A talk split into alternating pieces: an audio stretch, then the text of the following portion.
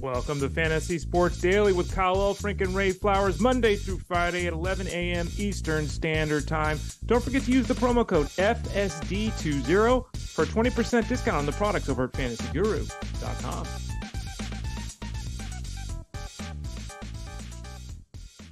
Well, the fun may have ended. Christmas is over, but we are back on Fantasy Sports Daily, a place where the fun never ceases. Kyle Elfrink and Ray Flowers with you, and check this guy out. I mean, every day it's a new thing with you, Ray.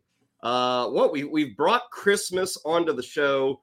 It appears that that's either some kind of outrageous overgrowth or that is a Christmas tree behind you, right? That is a Christmas tree behind me, Cal. Yes. Um, I actually, as a nerdy person who's doing this somewhat professionally, uh, that's actually a green screen. I got a green oh. screen behind me, so that's a photo of the tree upstairs, which is my people might be wondering after hearing me describe my house why there's a view behind me because the view's upstairs. But uh, yeah, the green screen. I mean, look at this. It, it makes such a difference. I'm no longer blurry if I want to do something in the background. So that's a close up of the tree from upstairs. Was that a Christmas gift, the green screen, or have you had that? Uh, it's, it's a gift. Yeah, and it's it's a, it's awesome. actually it's a pretty nice little one. It's one of the ones that's uh, it's like it's big, right? It's 7 mm-hmm. feet long or whatever, but it's got a it's got a pull up and pull down, so you can just it just it rolls into itself. In the old days, I had to set the one I had in the past. You know, you had to set up the pole, yeah. flip it off. This is just wow. So it's pretty nice. Fancy Ray Flowers. Meanwhile, I'm stuck with a door, a few concert posters, and this looming light. How do I do that? I can, I can never figure it. There it is. There it is. There, it's that one right there. You and I would be so bad as weather people too. We're not used to the direction. yeah. It's like alien autopsy whenever I'm doing the show here. You just see that looming light hanging above. Uh, hopefully, everybody had a great holiday, a great Christmas. We were obviously not here yesterday. Uh, we were busy throughout the weekend, obviously covering things at fantasyguru.com. We continued uh, to, to put out basketball columns, NFL columns, all that stuff. Uh, for the most part, we're back to a regular work week uh, for the next few days. Ray and I will be here today, tomorrow. Thursday, I will not be here. Uh, you and Rich Miletto, right, Ray? Coming up on Thursday? That is the plan. Absolutely. Yep. Yeah, that'll be a lot of fun. So, Thursday, normal time and everything. And then I'll be back on Friday, and then we'll head into the weekend, which is another holiday uh, because, hey, they just come hot and heavy as we get set for the New Year's. Um, in regards to today, what do we have for you on Fantasy Sports Daily? Well, of course, we will take a look back at all of the Thursday action. Uh, kind of a busy Thursday. Ray does not like his Christmas to be bothered, uh, but Roger Goodell does not care about Ray's Christmas plans. Uh, so we had three games yesterday, and gotta say, surprising results. I, I think very surprising to see the Raiders beat up on the Chiefs. Um, kind of surprising to see the Ravens not only win, but dominate the San Francisco 49ers. And then the Eagles and Giants actually gave us a load of points, and the Giants made it a bit of a game uh, yesterday. So we'll, we'll tackle all three games, kind of give you the rundown there, some fantasy takeaways, uh, so on and so forth there. Of course, now we get set for championship week. And of course, we have to deal with injuries. So we'll tell you what's going on coming out of week 16 and looking ahead to week 17. Not looking good for guys like Jaylen Waddle, TJ Hockenson, guys that have been there all season for you, the fantasy player, may not be there for the championship weekend. We'll talk some NBA with Justin Fensterman, sneak in a bit of baseball as well. And as always, Ray, we remind uh, the folks out there specials, specials, specials. The, the holidays may be over but the deals are still with us on this Boxing Day. You got that absolutely right, Kyle. Yeah, the promo code FSD20 is still actionable. That helps you with any product you want to sign up, DFS, seasonal wagering, any of the sports. You can use FSD20 for that. We also have a new one for football. We had the ho ho one right now. That one's being removed and replaced by the following. You don't even need a promo code. It's just DFS football through the rest of the season, which includes through the Super Bowl, 50 bucks. So you can sign up at the website. That gets you, you know, the last two weeks of the regular season. That gets you every week of the playoffs.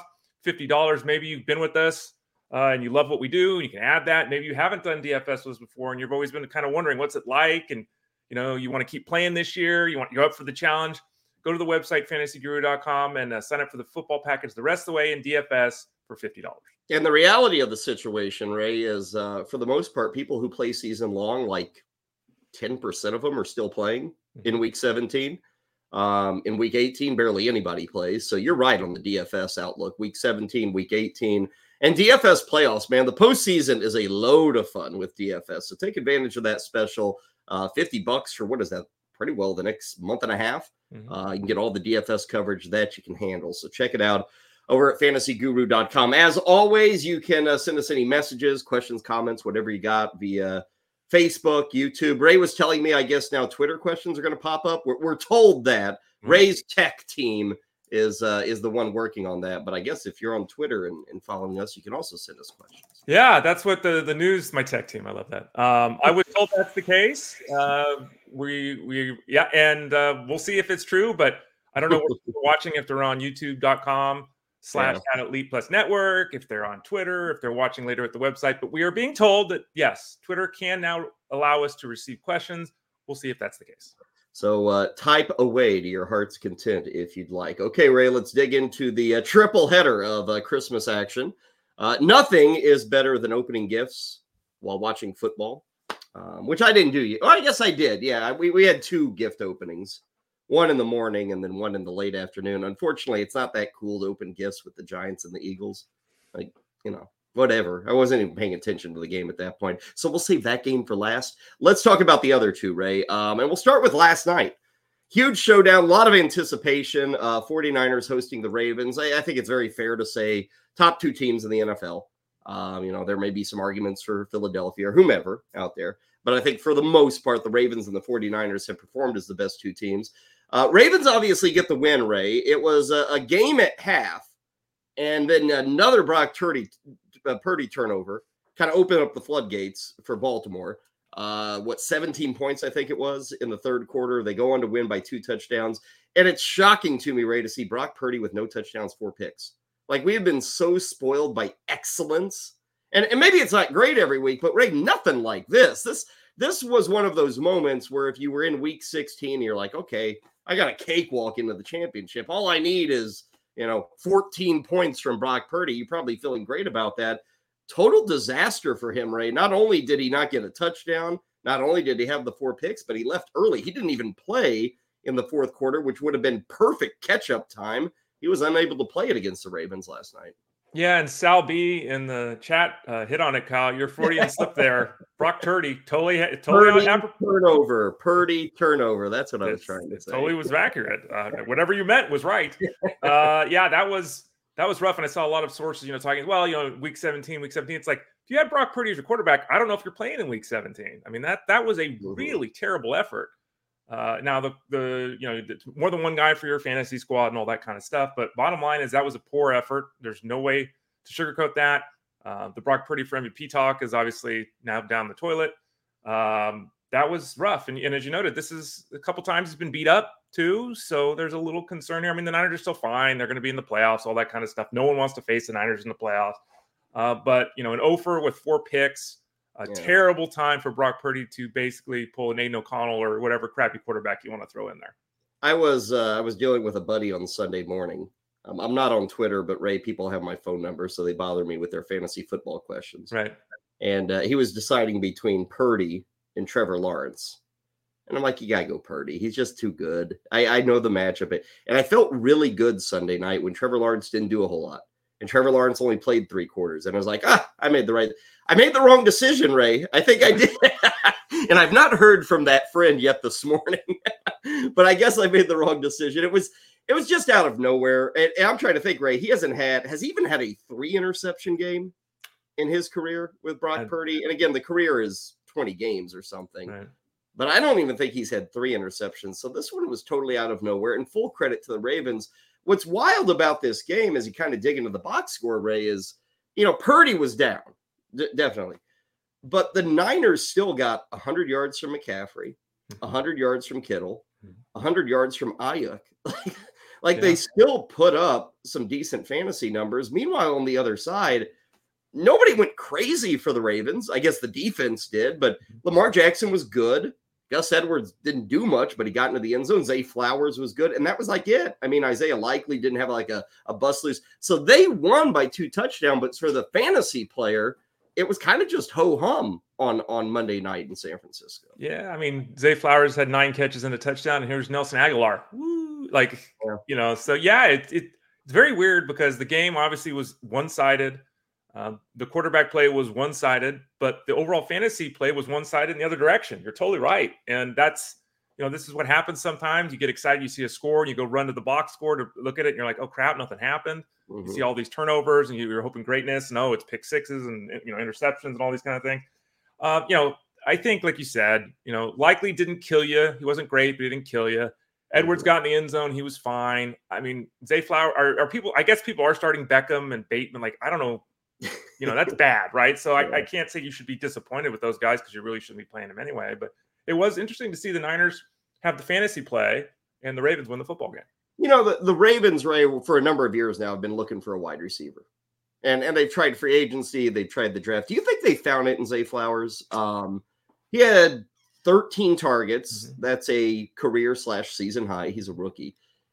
Is he showing it? I, I still wonder. I don't know. The numbers are good, mm-hmm. especially for a rookie. Um, Lamar Jackson, I guess this offense has scored a lot of points. I don't know that Lamar Jackson has really been a better quarterback. I know that last night they were talking on and on about this, and they, you know, it doesn't matter who they're talking about. These announcers just fall all over themselves to to worship quarterbacks. So you know, I I know th- these guys are knowledgeable. They know what they're talking about, but like it's just constant. It doesn't matter if it's Aidan O'Connell or Lamar Jackson. All these quarterbacks are great. According Josh Dobbs was going to win the MVP earlier. yeah, year. I mean, all the, the booth guys just like lose yeah. their mind.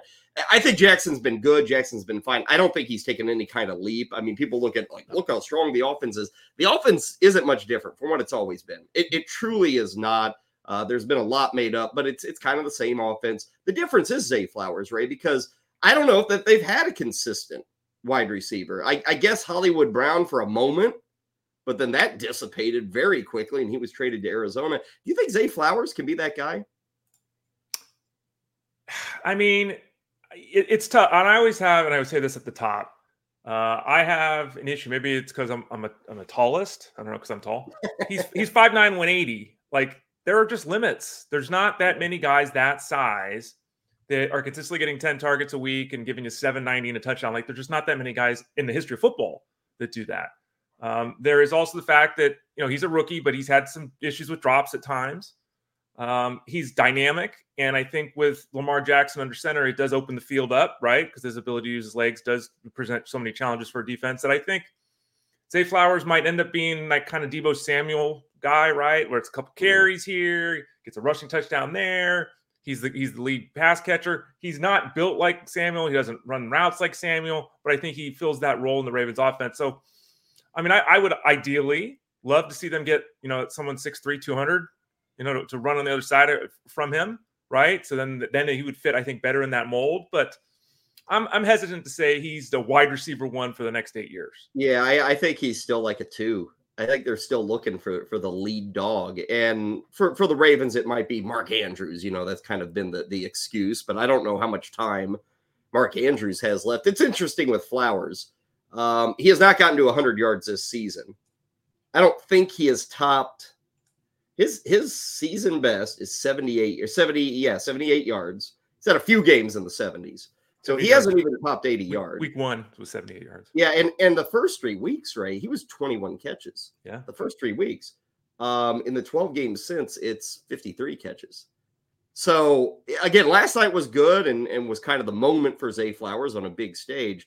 But I kind of agree with you, Ray. He's much more of a two for any team mm-hmm. uh, than he is a one. It, it, but it's still a good. I mean, he's going to end the rookie year, Ray, with over 80 catches you know, over 800 yards and probably five touchdowns. Mm-hmm. Not dynamic. I mean, it's not Odell Beckham's rookie year, but that's a win for the Baltimore Ravens in the first round. Yeah, and I, I would draw the mental comparison of what the Mar- Mariners, the Seahawks have. He's Tyler Lockett. They need DK yeah. Metcalf. Yep.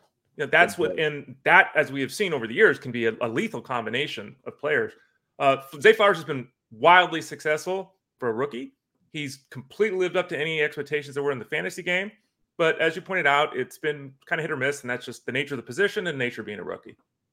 Let's go to the uh, first game of the day, and uh, I think it's still probably the most surprising result. Uh, you know, the Ravens are good, so it's not a shocker when they win, even on the road at San Francisco. But Ray, the Raiders on the road at, at Kansas City, and it, it's it's fascinating with this game, Ray. It it almost the entire game was decided in like a minute of play with yeah. with the two defensive touchdowns for the Raiders. And you know, this is kind of like what I was just talking about with, with Baltimore and San Francisco, where you look at the box score and there isn't a whole lot there.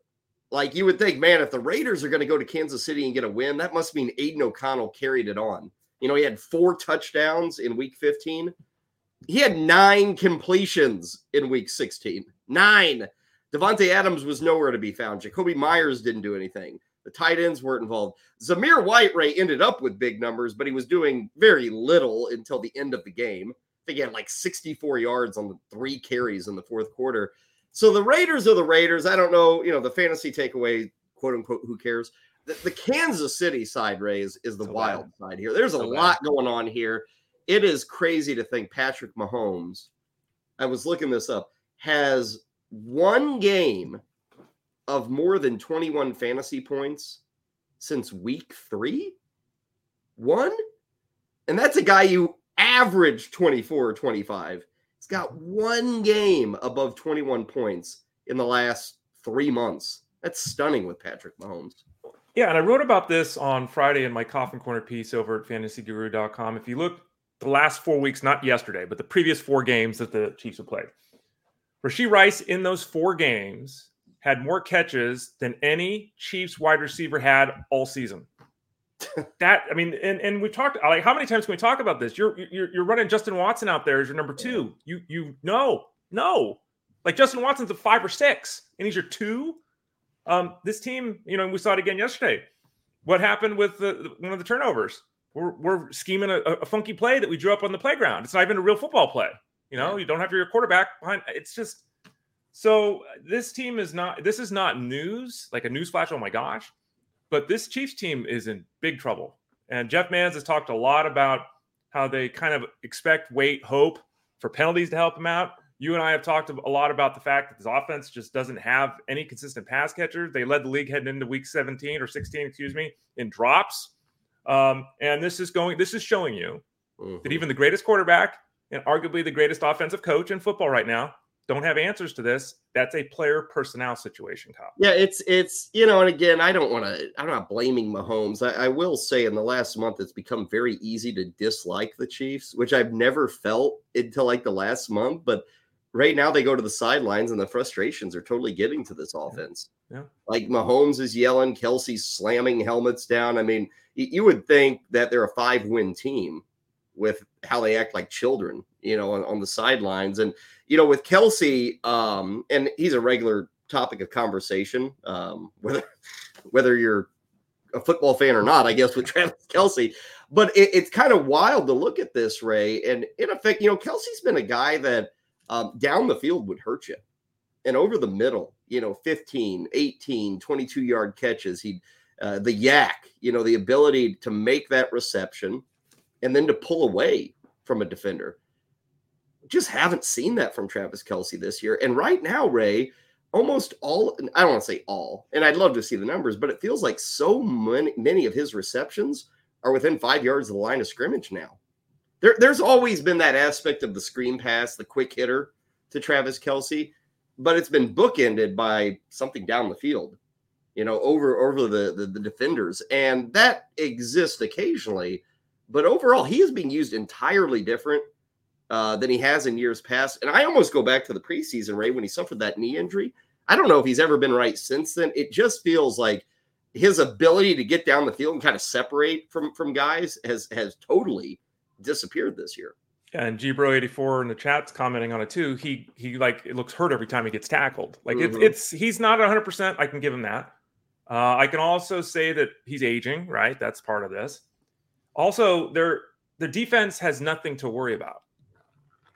And that's let's be honest about this. You know, when you don't have a real secondary option, when it's a rookie who didn't really emerge until the season was two thirds over, what does the defense have to worry about?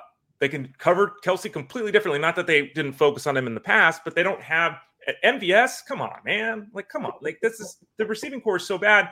Every every single cover everyone. Who cares? Let's just cover Kelce. and that you know they keep him underneath.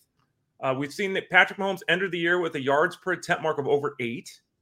This season, the mark is 6.9, a massive drop. Everything's underneath. They never do anything down the field. The only thing they do down the field is chuck it and hope for a penalty. Like this offense is just, it doesn't work. And my brother asked a really interesting question yesterday when we were talking to him. He said, Hey, look, man, do you think this part of this with the Chiefs because my nephew was. I'm, we're trying to open gifts. My nephew's like, "The Raiders are winning." I'm like, "What do you mean the Raiders are winning?" Uh, and he's like, "Do you think part of this is the fact that Mahomes makes a gazillion dollars?" And I'm like, "I mean, they haven't spent any money on receivers. They don't have it. So there's a lot going on here. But this offense is is a mess, and you know they're going to make the playoffs, and no one wants to face Patrick Mahomes." Mm-hmm. But this is not the same team that anyone's had fear with in the past. I just don't think they'll be viewed that way. I, I, remember bringing this up with you way back in September, Ray. The, the fact that the Chiefs have chosen the route of, and, and every team, a good team, a good franchise with a good quarterback, they have to make this choice. Um, and the Chiefs' choice has been we're going to give Patrick Mahomes a ton of money, give Travis Kelce a ton of money, and then we're just going to find pieces at wide receiver. And to Rashee Rice's credit, here's another rookie doing well. I mean, Rashee Rice has, has progressed and has become a fantasy starter. Um, is he the lead dog at wide receiver? I'm not there. It's kind of like Zay Flowers, you know, are you really there with Rashee Rice being your top dog? But they've gone so cheap at both running back and wide receiver. And it eventually can catch up to you. You know, you're not going to hit every year to where I find a receiver on the cheap that can turn in 75 catches. That's kind of what they've been doing. You had peak Kelce, you had peak Mahomes it's just kind of caught them this year. And another thing catching them is maybe the backfield, Ray. Mm. Pacheco's looked good when he's out there, uh, but he was knocked out yesterday, concussion. For those who missed it, Jerick McKinnon's now on IR. So, Ray, we may be going into week 17 with Clyde Edwards Helaire being a very critical piece to the puzzle for people in a fantasy championship. Yeah, I was in Discord this morning for about 37 seconds and someone was already asking me a question about CEH. Uh, it's in it's seven in the morning. Um, there's no one left. Like that, you know, th- this is we've seen it with CEH, we've seen it with this coach and this offense. We have seen him have success. We've seen him, you know, go from the peak of the mountain, the top to the toilet. Like it's we've seen the whole journey, but now he's last last man standing. I mean, and so I think the real issue you have with CH is he's not the player he was as a rookie. Uh, they even though they have to use him, there are many games, including yesterday, we saw another one where no one gets 14, 15 carries. Mm-hmm. Like that's not the Chiefs don't even they don't they can't sustain drives long enough to get anyone 20 carries. I mean, it rarely happens. So where is CEH? He's in the conversation this week. Uh, you know, yeah, we'll, we'll do all the breakdowns. We'll have all the answers with the rankings and the articles and everything at fantasyguru.com. We'll talk about it here on the show. Uh, he's in play, and that would be a scary place to be uh, because it's an uncertain situation with CH in the backfield. And the important thing to remember, what you said there, is even if you are the only guy available, you're not a 20 touch guy in this offense. They just don't do that with their running backs. So that's why Clyde Edwards Helaire, even if we get to the week and and obviously McKinnon's out, but let's say Pacheco's out, I can't sit here and say CEH is a top 12 guy or an RB1, even though we're going to say, wow, he's with the Chiefs. Mm-hmm. Uh, the matchup is fine against the Bengals, and uh, he's the only guy. Like you usually add those things up for a running back, and you say, "Wow, he's knocking on the door of RB one." But you can't with Clyde Edwards-Helaire. He's he's much more of an RB two. And hey, if you got money, or if you can go to the waiver wire, you blow the budget to get the guy. Um, I don't know how many people have been holding on to Clyde Edwards-Helaire, but uh, that will be a run on the waiver wire later tonight. And again, uh, smoke him if you got him. No use to uh, carry the money forward, blow it out to get a guy like Edwards-Helaire. Uh, one last game was the middle game, Ray. Uh, Philadelphia and New York. And honestly, I did not have two eyes on this game. Um, I was kind of following it. I, I I know what Tommy DeVito is going to do. Okay, I don't need to. Not much. I know what the Giants are going to do. I mean, they're they're the Giants, and like every week, a different wide receiver is going to step up. I guess the roulette table landed on Darius Slayton this week. Who cares? I mean, that that's a team can't find receivers either. Uh, God loves Saquon Barkley you know, just doing all the heavy lifting in this offense. Uh, Tyrod Taylor takes over in the second half. Offense looked a bit better. Uh, the Eagles, Ray, about the only thing I can say here is, you know, another ho hum kind of business like effort. Uh, Jalen Hurts was fine. AJ Brown was fine. Uh, AJ Brown's kind of doing what he did last season, where he got really quiet in November and December. Like he, he's just not scoring touchdowns the way he did. And last year he did the same exact thing. He got into the playoffs and exploded. So hopefully that happens again. But he hasn't got a touchdown. Let me look this up. He does not have a touchdown since November 5th or one Devonta, touchdown. Devonta one Smith touchdown Yeah. Since November 5th. Uh, D'Andre Swift, a lot of work. Uh, that was a game where Philadelphia was kind of in control. We did see plenty of Gainwell. I don't know, Ray. That's kind of what I took away. Uh, nothing that really stood out for anybody. Uh, Dallas Goedert's getting a lot of targets. That's good to see since he's mm-hmm. returned. Uh, but other than that, you kind of look at this and say, how did they get to 58 points? Like it's not a box score that screams almost 60 points scored. Yeah, and the Eagles are 11 and 4. They beat an inferior opponent. Was it a great game? No. Were there huge statistical outputs? No. I don't know, Kyle. I mean, this is another team that, you know, I think I don't know how much of a correlation there is, but when Jalen Hurts hurt his knee, you know, earlier in the season, it's things in the offense started getting a little wonky, and it's weird because he he's scoring a rushing touchdown every week. Now, granted, it's someone's pushing his butt from six inches away from the goal line all the time. Like this team is has a remarkable ability to get down to the two yard line, right, every game. Um, but the offense really, like you're saying, AJ Brown's kind of, you know, Jalen Hurts hasn't been great as a passer for the last month. They've got all these weapons and these pieces, and no one wants to face this team come the playoffs. Mm-hmm. But it's getting, you know, that, that game shouldn't have been 33 25. Should have been 33 to 10, right? Like that, that's got to be a little concerning if you're an Eagles fan. Saquon Barkley, Ray, um, there's a good chance he's not with the Giants next year. Uh, we don't know where he's going to end up. Uh, he certainly wants money. I don't know that he's going to get it uh, because Ray, he's going to run into what every running back runs into. Mm-hmm. Where hey, I'm not giving you five years. You, you can have three. you know, you can have four. It is this offense is bad, and again, he's had to do all the work. If he gets in a different spot, or even if he stays with the Giants, right, and Daniel Jones is back, and they're doing, is, is he still an RB one for you? And and I I maybe the stats don't say it, but I probably would still have him as an RB1 going into next season. I, I, still give him that credit for if he's healthy, he's good for 250 carries, probably good for 50 catches. Like he's still, and, and we always have to, to couch these things by saying if they're healthy. But even if they're healthy, everybody, I don't know how many guys are like legitimate threats for 300 touches. And wherever he's at next year, I think he's still going to be that kind of threat. Yeah, I think that as of right now, with the uncertainty with the offense and what the Giants are going to look like next year if he's back, I think you kind of look at him and say he's in that Joe Mixon zone, right? Like you're talking about a guy with a lot of volume. Above, above Mixon. well, me. but the stats don't say that. And that's, you know, I mean, and again, it's really tough to, to judge this, especially in the case of, of Barkley, because the offense is terrible. And like you said, everyone knows they stack the box. They all know it's going to him. He's getting his 25 touches and it's going to be 96 yards. And that's, you know, so it's really tough to say that, you know, this is on Barkley, but the numbers are just kind of there. You know, it's it's very workmanlike, which is why I do the comparison to Mixon. He's not going to get a huge contract. Uh, we can hope he gets in a better offense. If he gets in a better offense, then we'll get more excited because then the three catches might become 4 mm-hmm. and the 4.0 yards of carry might become 4.8, right? And then all of a sudden we're back in business. But uh, where he ends up in the offense he's a part of next year will, I think, determine, like you're saying, whether he's you know running back 12 or running back six, he's probably going to be an RB one on draft. Yeah, that, that, yards per carry number it was five even his rookie year. Then it went to four six. Then he only had two games in 2020, so we'll scratch that. Three seven four four four.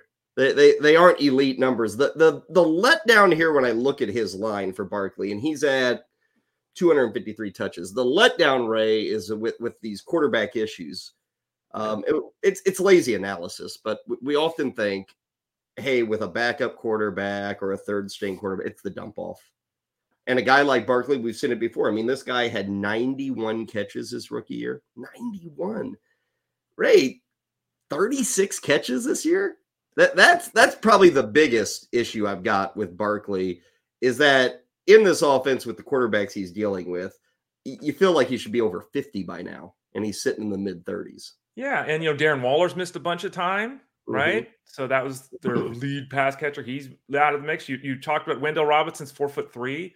Jalin Hyatt just runs sprints out there hoping to get bombs. Darius, you know, Slayton's up and down. Shepard can't even get active on game day anymore. Hodgins, I mean, where where is this? And again, you know, we saw this at the end of last season, right? Hodgins established himself in the fantasy playoffs last year. He was catching five passes for 70 yards and a touchdown every week, right? Mm-hmm. We saw the Giants establish someone. They haven't established a receiver all year long, to your point. And when the inability to establish a single receiver on this team, the fact that Barkley's not more involved as a pass catcher, that's that's number one. It's on the quarterbacks. Number two, it's on the play callers. I mean, it's, it's a dual-headed thing here. But I don't know why. I don't know why he hasn't got the, the ball more. Uh, I think that's a totally he shouldn't be catching three passes a week. It should be five. I don't know why it hasn't yeah. happened.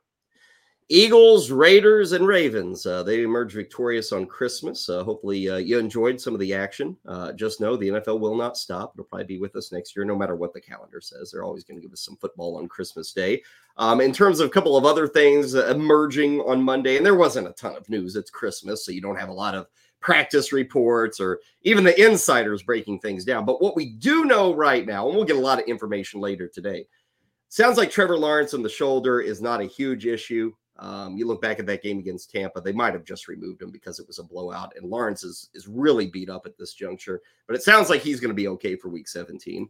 Uh, the early initial reports on Jordan Addison are positive with the Minnesota Vikings. He's dealing with an ankle, but they think he's going to be available this weekend. The news is not so good, Ray, for his teammate TJ Hockenson, nor for Jaylen Waddle. Both of these guys who are consistent starters um, every single week. Hockenson's been a stud this year. Waddle's been very good. Both these guys, as of this moment, Ray, probably more out than in. I mean, we're hearing high ankle sprain with Waddle, and we're hearing a, a fairly severe knee injury with TJ Hockenson. Yeah, just so the listeners know, I'll share my pain. Um, in the listener league, which I killed all year long, killed all year long. I went in yesterday with Chase on the bench, with Pittman on the bench, and with TJ Hockenson hurt. So my three top receivers, who are three of the top 15 receivers in football this year, got me 9.8 points this week.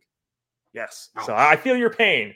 Um, but yeah, it sounds like the pain that Hockenson has is going to be extended here. And it, you know, there's there's real concerns, like you said. His regular season seems to be almost certainly over. Uh, there are options at tight end that are likely to be on your waiver wire if you lost Hockenson and you're still playing. Obviously, not to that level.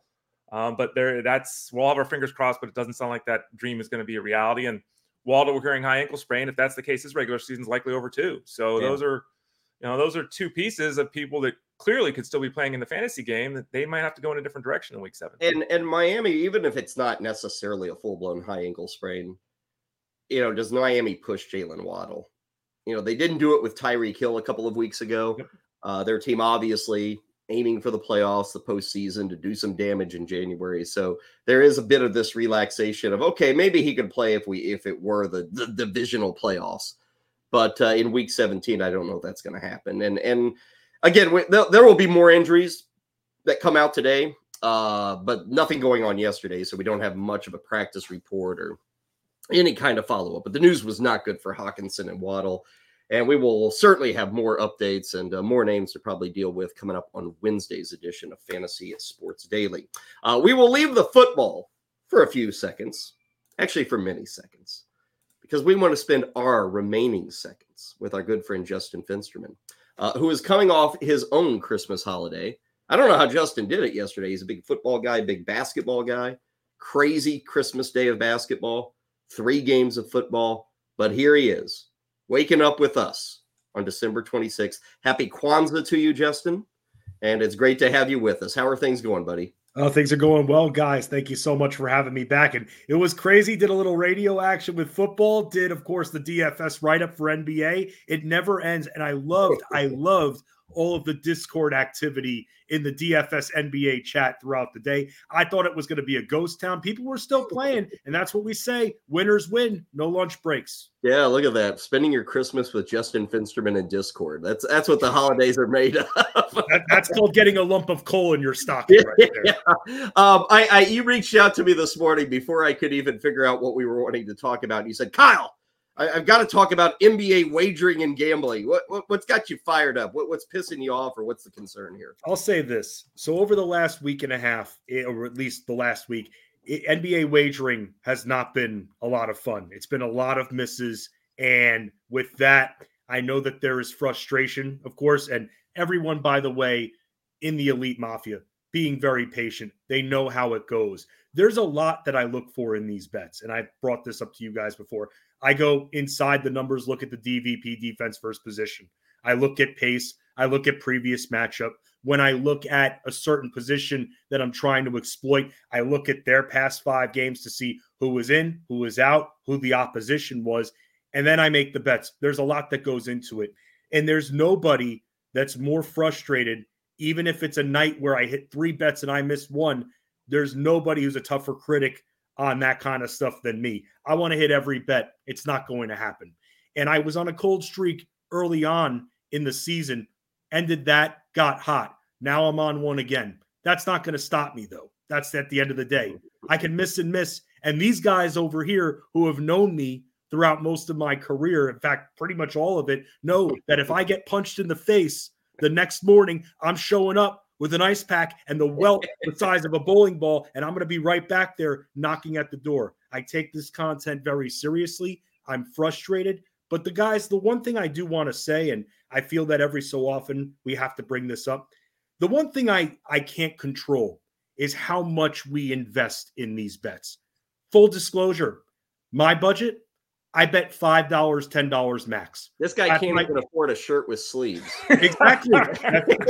so with that, when you can't afford shirts with sleeves, you have to go back into your 18 to 23 year old closet and wear NBA jerseys on these professional spots. Then you know, for me, my budget five to ten dollars. That's all I bet, and that's all that I bet within my budget because that's what it's about. I'm a wagerer. I try not to be a gambler. It's two different things to me. That's one area that I can't control. That's one area where the guilt that I have of missing these bets ends because when I see people, I've lost this much money over the last week, bet less. What, it's very easy. It's very easy. You don't have to bet $100 per bet. I don't advise that. That's why I don't list just nine bets that I think are okay. I'd rather give you guys two to three bets that are properly researched to the extent that I can. But with these bets, the one thing I can't control, I can predict shot volume. I can't predict whether or not the player is going to actually hit those shots. It stinks. We've been getting hooked on the number a lot, but where the guilt ends for me, and again, NBA betting Discord couldn't be nicer about it. They understand how this flows. It's not like football. We have action every single night on to the next day. But the one area that I advise is don't bet beyond your means. If we're we're cold right now, bet five to ten dollars. Take advantage of a free bet or a promotion that you see on one of these sites. Because when I see things like I've lost X number of dollars over the last week, that's where the guilt ends for me. You losing, that's where it ends. How much you lost, that's a different story. I bet five to ten dollars, even if I'm on fire. That's how I am, and I got to be fully honest. And I appreciate you guys giving me the platform to just say that. And I'll end it by saying this: we will bounce back. We're going to work hard at it. We're going to find those players like we did and exploit them for matchup after matchup until the books move them up. This is just a stutter step, and I'm ready to start winning. Woo! Is that a, is that a Jack Sikma jersey, by the way? No, it's a Ray Allen. It's a Gary Payton jersey, actually. I was what I try to do is based on questions and topics that you okay. guys were going to ask me. I try to match the jersey. Now, you're probably thinking, Fensty, you're an idiot. I'll stop it right there. But I'll say I'm wearing a Seattle Supersonics jersey, a non existent team. The Oklahoma City Thunder, which I know we're going to talk about, the lineage is from the Seattle Supersonics. There you Still go. wish it was Jack Sikma. That's just me. I me now. too. Sometimes maybe yeah. I'll get you Dale Ellis. Dale Ellis would have been a good one. Maybe yeah, that would have been good. Rate. Number three, right? Yes. Um. All right, Justin. Let's talk about your team. We'll we'll come back to the. the Sorry for the heavy stuff, guys. I just I needed to get that off my. Well, n- neither Ray and I can bet in our home state, so yeah.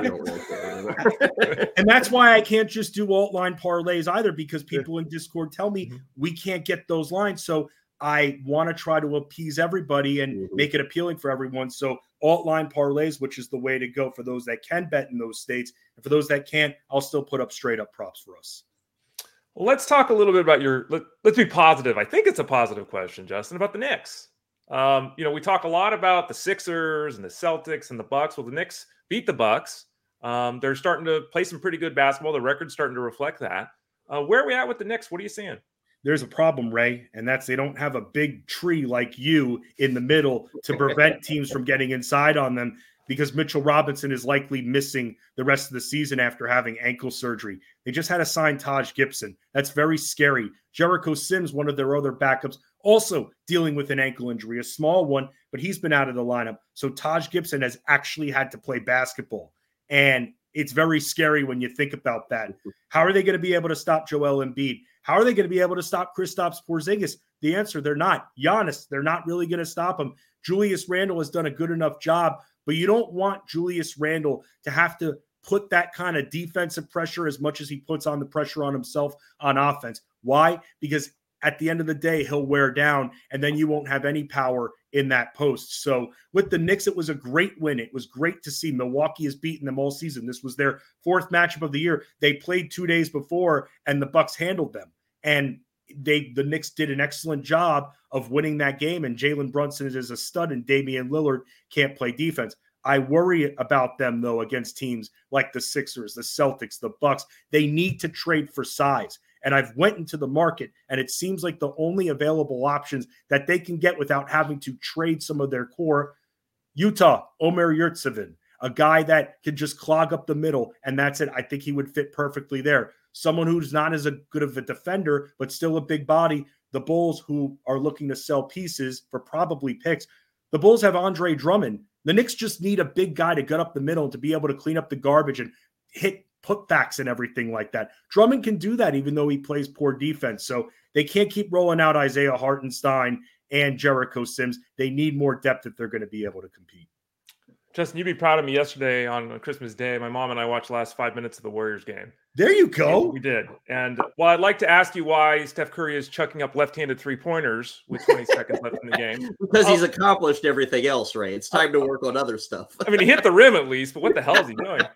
Um, let's talk about the other side of things in that game. It's the the Nuggets, and uh, they're on a hot streak right now. Justin, uh, eight of the last ten. They've got Jokic and Murray. Those two guys, you know, had great games yesterday. Again, we were laughing at Jokic because it's like that guy's less muscle than I do, and he's he can't jump, yet he's everywhere. He's a great basketball player. Talk to us a little bit more about the Denver situation, and you know how good is this team? Well, it's funny you say that about Jokic because Jokic was hit very early on with COVID and he got it bad. This was when the pandemic first started, and he dropped like 30 pounds while he was sick. The guy looked like he was like just a regular Joe Schmo like us, you know. It's like, what's this? Who is this guy at this point? What he does is just excellent.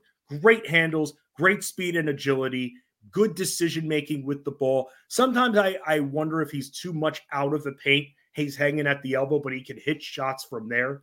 But here's the thing with the Nuggets, and I think that they're going to be competing for that championship again. What we're seeing in the West right now, Minnesota's been great. I think they could beat Minnesota. Oklahoma City, Oklahoma City has nothing like we were just talking about with the Knicks. As much as I like Chet Holmgren on offense, defensively in the low block, they get very exposed. And I don't think they're going to be able to take Jokic out or really limit him at all. So I think the Nuggets are going to be right there. But keys to this team, and especially from the fantasy angle, too, Michael Porter Jr. has been great. He's been crashing the boards. He's had a nice stretch. Aaron Gordon, also, they're a nice one two punch. Porter likes to stay more at the arc, try to get high percentage shots from downtown. Gordon will do more of the dirty stuff. He'll do more of the dirty work. He'll hang in the post, which is how it's supposed to be. Because when I see guys like him and Tobias Harris of the Sixers just staying there at the arc the entire time, when both have very good power driving ability it irks me. And seeing both of these guys drive at times, especially Gordon, has made him a fantasy asset, has made him a profitable prop bet at times, his points plus rebounds as well, which we've exploited. And that's why, again, this team, even though it's not flashy depth, they've got Murray, they got Jokic, like you said. There are other pieces, and even Kentavious Caldwell Pope very solid defender. They just have a very nice puzzle and they're going to be able to compete. But their forwards being solid fantasy assets as well, and especially for DFS because they're not priced up too much. Talking to some hoops with uh, Justin Fensterman. We do it every Tuesday here on Fantasy Sports Daily. Uh, from Jokic to Doncic, uh, 50 points last night for Luka. Uh, Dallas gets a win against the Suns, and I think Kyrie Irving's missed like the last three weeks. Yep. And and uh, two part question. Hey, what's the latest on Irving? When are we going to see this guy? Number two, with Luka for a fantasy owner who has Doncic, it is he better without Irving? Like, should a Luka yeah. owner be sitting there saying, "I want Irving out for the next month"? So no, if if if, if, if I'm a Luka fan, I'm hoping that Luka and Kyrie get into some kind of fight where Kyrie demands a trade off the team because when Kyrie's on, and it's kind of we've seen this with guards being successful, but with what you need from Luka and what he's capable of, they don't need Kyrie Irving. It never made sense him being there. Luka and Luka, yes, they we've seen it with Dejounte Murray and Trae Young, and they've made it work. But Luka's better, more ball dominant than even both of those guys, and can do more as well than Trae Young, in my opinion. and they don't need Kyrie Irving. So I'm hoping Kyrie Irving stays out if I'm a Luka guy as much as possible, especially in DFS, because Luka's price point is still going to be in that 10 fig that 10 plus area. So because of that, I, I, want Kyrie Irving out if I'm going to invest in this guy because he's going to take some of that usage away. But unfortunately, with this situation, we're still game by game with him. We don't have a timetable. We're literally every single time the Mavs are on the docket, we're wondering if Kyrie is going to play or not. And he's been out for like nine straight games. So to answer your question, Luka Doncic, very impressive. Just that production is not going to be able to sustain once Kyrie returns. Justin, the Atlanta Hawks have a great uh, duo in the backcourt scoring wise, and uh, there's some exciting pieces there in the fantasy space. But overall, this team is not performing well. Uh, what's been the issue there for the Hawks? Why can't they get going beyond a couple of guys? Once you pass that arc, Ray, you can you could score on them. That's the problem. Their forwards play no defense. I've never ever seen a team that defends the perimeter because they can def- defend the perimeter, Atlanta. But once you get past that perimeter, once you get inside that arc, there's no more defense. Clint Capela isn't doing anything, and he's not that quick. Okongwu, oh, I thought was going to be not only getting more minutes, but being really relied on more, essentially marking the end of Capela there because he's the younger player and he can do what Capela could do. He's not making that impact. Saddiq Bey not making that impact. Johnson's been hurt, Jalen Johnson. So that's another that's another factor into this and piece that they need. Saddiq Bey and DeAndre Hunter, none of them play defense. Once you get inside, it's like a layup line. And so that's why, again, when we look at props and stuff, for instance, yeah, if I have a skilled forward, like if I have someone from the Clippers, let's just say, like a Kawhi, hell yeah, I'm going to exploit that matchup right there. They just don't play any defense. You watch this team for five minutes and you'll be able to tell everything about them forwards and backwards. Their forwards do not do anything to stop the driving on the defensive end. And it's scary and it's something they have to address. And I bet you they're not even seeing it because there have been zero improvements. Uh, since you went to the effort, Justin, of wearing this uh, Sonics uniform, which, as you noted, they then became the Oklahoma City Thunder, I must ask you tonight, Minnesota against OKC. Th- this, by the way, folks, number one in the West, Minnesota, number three in the West, Oklahoma City. Uh, we know about the stars, you know, Karl-Anthony Towns, Anthony Edwards, um, you know, guys, Shai Gilgeous-Alexander. We know. G- give me an underrated fantasy guy from each of these two teams that has helped them maintain the success this year. So I'll, I'll, give you an underrated guy, and you know what? Because you guys know me, I'm an overachiever. I'll also give you a player that could still be on your waiver wires as well for the season long crowd out there. Also for DFS value too. Try to appease all audiences here. Um, I'd say from the Thunder side of it, it has to be Jalen Williams. I just mentioned that Oklahoma City's not great on the low block in the center versus center, but power forward wise, that's a different story. This guy is good. This guy is exactly what Atlanta needs right now, but they don't have. He's an excellent on the ball defender, knows how to close down the lane, knows how to switch properly. So there's not two open players instead of one when you're doing a defensive switch. It's incredible seeing the growth from this guy. He's not out there on waivers, but Lu Dort is. And this guy's averaging 11 and 4, and he'll take a lot of shots from long range, and he'll get the minutes as well, which means that that volume is going to be there for him when he is on that court. He's a secondary scorer for this team. And anytime you've got Shai Gilgeous-Alexander and Josh Giddey on the drive, they kick it back out. He's going to be because the defense will automatically collapse on both of them once they hit the lane. He'll be wide open to be able to shoot the three ball. So he could still be out there. The Minnesota side, Mike Conley, give the old man vet some props right here. I mean, this guy was the secondary option of Greg Oden when they were coming out of college at Ohio State. It was all about Greg Oden, but Mike Conley was just the other guy. And Mike Conley, with the career he had, has been great. And he has been excellent for Minnesota. We, like you said, Towns, Edwards, Rudy Gobert. This guy has been reliable. But somebody else who starts, who also has been reliable, maybe he's still out there. Jaden McDaniels, another underrated defender as a forward who gets a lot of minutes, might need a little bit more on the volume side when it comes to shots, but we have seen him produce steals as well. I like to look for guys that can at least give you a little bit of production in multiple categories. So we know the scoring is there. He's a good defender, so the steals will be there, and you'll get a little bit of love on the rebounding side. It was a, uh, busy Christmas It's a busy uh, night in the NBA tonight. I know Justin and his crew will have the DFS write up, the cheat sheet, all of that, hanging out in Discord. Um, quickly, we opened with wagering, so I want to end with wagering. Detroit, the Pistons, if they lose tonight, taking on Brooklyn, they will set an NBA record with 27 straight losses, which is hard to even fathom. I, I opened up the sports book this morning, Justin, thinking that the Pistons would be like a 15 point dog or something. They are only a six and a half point dog to the Brooklyn Nets. And I think if you take them straight up, which I would think, hey, if you're about to lose your 27th straight game to get a win, should be like plus 500, but it's plus 205.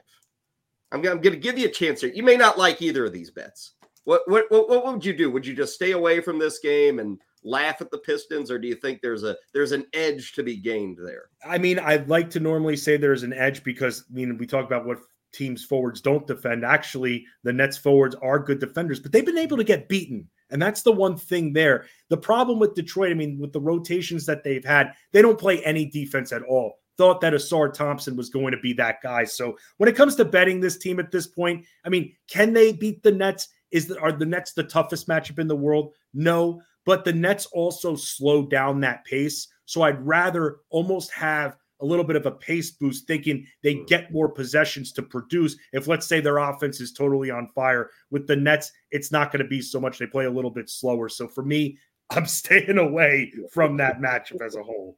Good thing that the Lions are good this year, uh, so they can people can just care it's, about. They, the they, people want them to sell the team, and that's you know that's it's it's sad. It's just this early in the season to see what this team has become. It's just sad, and we've seen Detroit at some very low lows throughout their history. Yeah, yeah, uh, certainly going through one now. Justin, awesome. We uh, kept you a little longer than usual. Uh, didn't want you to get a day off or anything. So uh, we wanted to put you to work. Thank you for jumping on board, and uh, we'll talk next week. Okay. Guys, thank you so much again for having me. And hey, I charge for the overtime, Kyle, so I'll invoice you. Yeah, well, Ray handles uh, all paychecks and HR. So. Oh, so I'm not getting anything out of yeah, this. Yeah, yeah. Free interview. I'll, I'll talk to Ray's team on it. Team. Yeah, yeah, we say. Justin Fensterman there, his final visit, uh, I guess you would suppose, in 2023. Who knows? Maybe he'll shock and awe us at some point later in the week, but we'll talk to him next Tuesday. Uh, Ray, you and I are pretty well to the uh, end of the road here on a uh, Tuesday. Been fun, Fantasy Sports Daily. Quick baseball note, and like most sports, it goes quiet, you know, when you get to this point on the calendar. But we did have a, a signing, Mitch Garver Mm-hmm. Going to Seattle, two years, 24 million. Uh, Garver is not a world beater, but I know, Ray, you've had a soft spot in your heart for Mitch Garver when you get a chance, right? I have, absolutely. Yeah. And he's been very effective. There's been injuries and he's in and out of the lineup a lot. But if you look at his performance the last two years, he's got 29 home runs and right around 500 at bats. He's a legit power hitter. Now, the move to Seattle is not good for that, unfortunately. That's one of the most difficult parks in baseball to go deep in. Uh, the benefit for Garver is that he should see a lot of time at DH with the way the roster is currently constructed, right? So that ideally would keep him in the lineup more frequently, let his body stay healthy. We'll see how it plays out. Um, but yeah, it's he's, he's likely to he'll get 500 plate appearances if he's healthy. They'll give it to him. We'll have to see if he can stay healthy long enough to get him. Okay, uh, health, Mitch Garver. They usually don't go together though. Yeah. 380 plate appearances. I'm putting them down for that right now. Seattle certainly needs the power. They'll see if they can get it from Mitch Garver. Um, okay, that'll do it for us today. Good to be back in the saddle. Good to be talking again, having some fun. Chat room. Thanks to everybody who jumped in and gave us another shot because we weren't here yesterday. Hopefully, there was nobody out there screaming at their computer on Christmas morning that Ray and I were not here. I, I don't think so. Uh, nobody tweeted you yesterday, Ray, to you know just rake you over the coals for not doing a show on Christmas morning, did they? Not yesterday, but someone did let me know that I didn't answer their question in Discord. So there, there's still people out there that have complaints, pal. You can't you can't take one day off out of 365. Yeah. You can't. Yeah, hey, they love you, Ray. They yeah. love you. It's better to be loved than unwanted. You are loved, Ray Flowers. Uh, tomorrow we'll get back going at 11 a.m. Eastern. Uh, probably have a lot of injury stuff to run through. We'll take our first look at the Week 17 games. Uh, good luck to everybody who is uh, maybe going to the waiver wire trying to pick up Clyde Edwards-Helaire or anybody else. Again, Jaylen Waddle probably going to be out. TJ Hockenson probably going to be out. So if you're looking at the waiver wire, those are two guys that if you own them, if you've been counting on them, more than likely you will not have them in week 17. So plan accordingly. Ray, have a great rest of your Tuesday and uh, see you on Wednesday. Okay. Looking forward to it, Kyle. He is the one and only Ray Flowers. I am Kyle Elfrink. This has been Fantasy Sports Daily right here and only here, courtesy of fantasyguru.com.